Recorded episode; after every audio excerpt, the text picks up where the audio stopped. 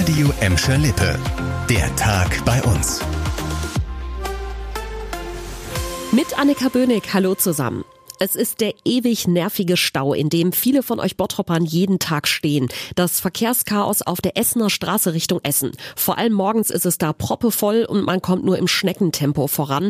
Die Sperrung der A42 bei Bottrop Süd im Moment, die tut natürlich ihr Übriges. Die Stadt hat jetzt nochmal gegengesteuert und heute die Ampelschaltung an der Autobahnauffahrt in Fahrtrichtung Essen optimiert. Linksabbieger zur A42 Richtung Duisburg haben jetzt eine längere Grünphase an der Ampel. Dadurch soll der Verkehr auf der Essener Straße flüssiger laufen und der Rückstau zum Südring Center weniger werden. Das hofft zumindest die Stadt.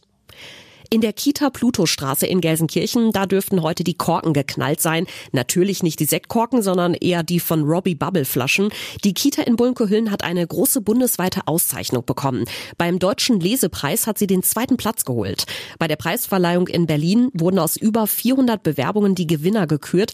In der Kita Plutostraße, da werden Vorschulkinder aus 14 verschiedenen Ländern betreut und mit ganz vielen Spielen und kreativen Konzepten beim Lesen und Sprechen gefördert. Und zwar nicht nur die Kinder selbst, sondern auch deren Eltern. Dafür gibt es an der Plutostraße zum Beispiel eine Kita-Bücherei und ein Sprachcafé für die Mamas und Papas.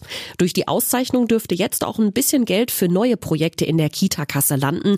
Der Deutsche Lesepreis ist mit insgesamt 25.000 Euro dotiert. Um viel Geld geht es auch beim nächsten Thema. Das ist allerdings leider nicht ganz so erfreulich. In Bottrop gibt es im Moment eine Welle von Schockanrufen. Die Polizei sagt, dass sich in den letzten Tagen über 30 Bottropper gemeldet haben, die von Betrügern angerufen wurden. Meist hieß es, dass ein naher Verwandter einen tödlichen Unfall verursacht habe und nur gegen eine Kaution auf freien Fuß komme. Eine Seniorin ist laut Polizei auch auf die Masche reingefallen und hat gestern einem Unbekannten an der Haustür Geld übergeben. Den Betrüger zurück zurückzuverfolgen ist, wie oft in solchen Fällen, ziemlich schwierig.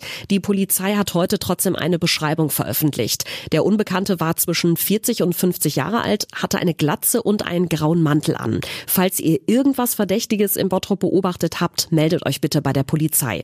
Die ruft euch auch nochmal dringend auf, gerade mit älteren Verwandten und Bekannten über solche Betrugsmaschen zu sprechen und jeden verdächtigen Anruf direkt bei der Polizei zu melden. Das war der Tag bei uns im Radio und als Podcast. Aktuelle Nachrichten aus Gladbeck, Bottrop und Gelsenkirchen findet ihr jederzeit auf radio und in unserer App.